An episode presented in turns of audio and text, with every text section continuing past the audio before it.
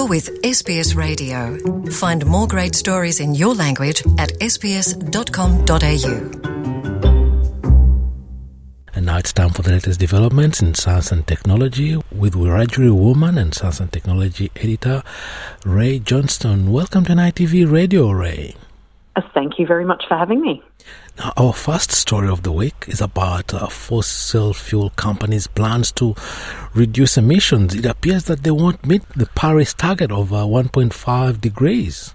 No, that's right. Australian and international researchers, they've looked into this and they've found the emissions reduction plan that has been published by energy companies like Shell, BP and Equinor would overshoot the 1.5 degree Celsius warming, warming limit in the Paris Agreement targets by what they call a significant margin. And their study looks at six emissions reduction scenarios from Shell BP, Equinor, and also the International Energy Agency. And they found that only one plan, which was the International Energy Agency's net zero by 2050 scenario, that's the only one that's aligned with the Paris Agreement target of limiting warming to 1.5 degrees Celsius. The other five plans all overshoot that warming limit. And the researchers say that their findings highlight how you know, scenario pathways that delay reductions in fossil fuel consumption do run the risk of overshooting that goal. And they're arguing that more transparency is needed on the part of the energy sector actors to give us a full picture on the climate outcomes of any of the scenarios they produce. It's it's not good enough to have a plan. They need to give us the full picture on what it's actually going to do. Yeah, they're specialized in uh, producing very beautiful brochures and then uh, falling short of uh, their promises. And now, uh, researchers have made a new faster charging hydrogen fuel cell. And uh, what does that mean? Absolutely. So researchers from the University of Technology Sydney and also the Queensland University of Technology, they've developed a new method to improve hydrogen fuel cell charging times. So hydrogen is, is gaining a lot of attention as an efficient way to store green energy from renewables like wind and solar. Compressed gas is the most common form of hydrogen storage, but it can also be stored in a liquid state or a solid state as well. And the researchers are saying that solid hydrogen storage, uh, and in particular metal hydride, that's attracting a lot of interest because it's more compact and it costs less and it's safer than compressed gas or liquid. And it can also absorb and release hydrogen. The metal hydride hydrogen storage technology, that's really good also for on-site hydrogen production from renewables. So it can go right there on the wind farm or at the solar farm. And it can store the hydrogen for a long time. When it's needed, it can then be converted from that solid state to a gas or also as a form of thermal or electric energy when it's converted through a fuel cell. And then it can be used in things like your rechargeable batteries, uh, heat storage, heat pumps, hydrogen compressors, and it can also be used to store hydrogen in space to be used in satellites and other green space technology that we're looking at doing at the moment. But there's a problem with metal hydride for hydrogen energy storage. It is really slow to charge and to discharge. It has low thermal conductivity. So to address this, the researchers they've made these internal heat exchangers using a tube in a particular spiral shape, which improves the heat and mass transfer inside that storage. And and this is partly because of more surface area being available for that heat removal from the metal hydride powder to the cooling fluid. So what all this means is that the hydrogen charging time was reduced by 59% when using this new coil. They just changed the shape of the coil, and there you go. You have a much more efficient hydrogen fuel cell. And now they're aiming to make this new design for hydrogen energy storage that will combine other types of heat exchangers as well. So, some good news there. Yeah, and uh, we stay we stay in a motoring and no, I mean motoring with actually construction this time around with the uh, engineers who've discovered a way to replace the gravel and uh, crushed rock and concrete with rubber from um, old tires. Yeah, it's uh, engineers from RMIT University that they've done this. It, it, meets building codes as well, which was a problem that they'd encountered in previous versions. And this new greener, lighter concrete also promises to reduce manufacturing and transportation costs significantly.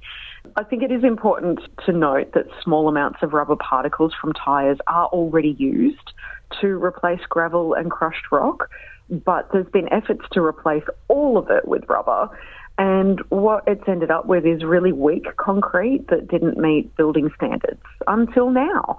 They can now do it using newly designed casting molds that compresses the rubber in fresh concrete and it actually enhances the building material's performance. This manufacturing process will have huge environmental and economic benefits because a major portion of typical concrete is gravel, and replacing all of this with used tyre rubber can significantly reduce the use of natural resources and also address the major environmental challenge of what to do with used tyres. Because used tyres in Australia, they can't be exported. So making new methods for recycling and reprocessing them locally is becoming increasingly important. There's going to be about 1.2 billion tyres thrown out every year by the year 2030. So we need to find something to do with all of those tyres. And look, this greener and lighter concrete, it could also greatly reduce manufacturing and transportation costs too. So this would benefit a bunch of developments, including low cost housing projects in rural and remote parts of Australia and other countries around the world as well. We could export this. And you know, this manufacturing process, it could be scaled up cost effectively by using precast concrete industrial settings, both here and, and overseas.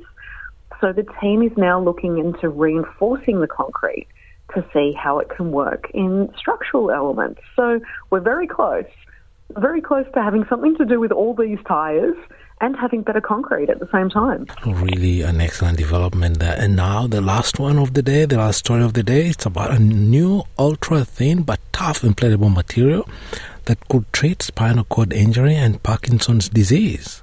Yeah, that's right. There's a flexible implanted electronics they're a step closer to being used in clinics thanks to a recent breakthrough technology that's been developed by a team from Griffith University and also the University of New South Wales, Sydney. And these implantable, flexible devices have enormous potential to treat chronic diseases like Parkinson's disease and injuries to the spinal cord because these devices allow for direct diagnosis of disorders in internal organs, and they also provide suitable therapies and treatments right there in the device. For example, they could give electrical stimulations to targeted nerves to regulate abnormal impulses and, and restore body functions. And because of direct contact requirements with you know, biofluids, if you've got anything inside your body, you know, maintaining the, the long term operation, making sure that they last a long time, is a pretty big challenge, as you could imagine. And this system is made of silicon carbide nanomembranes, is, is the full term of that. Uh, that's the contact surface, and silicon dioxide as like a protective capsule around it. So, what that means is that it's super stable and it's super functional. And for the first time, this team has successfully developed an implantable electronic system that will actually last for decades. And this could be used for implanted devices like cardiac pacemakers and deep brain stimulators. And it has really powerful capabilities for fast treatment of several different chronic diseases.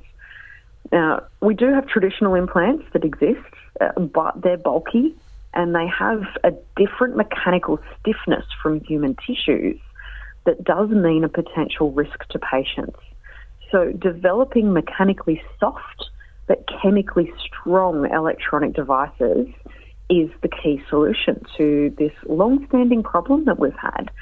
And this concept of the, the silicon carbide flexible electronics uh, it provides really promising avenues for neuroscience and neural stimulation therapies, which could mean life saving treatments for neurological diseases and also like much better outcomes for patient recovery. So very exciting times with implantable electronic devices. Amazing, amazing. Cutting edge technology coming out of Australia. This is just amazing.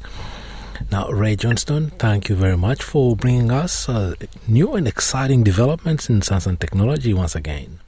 No, thank you very much for having me. Want to hear more stories like this?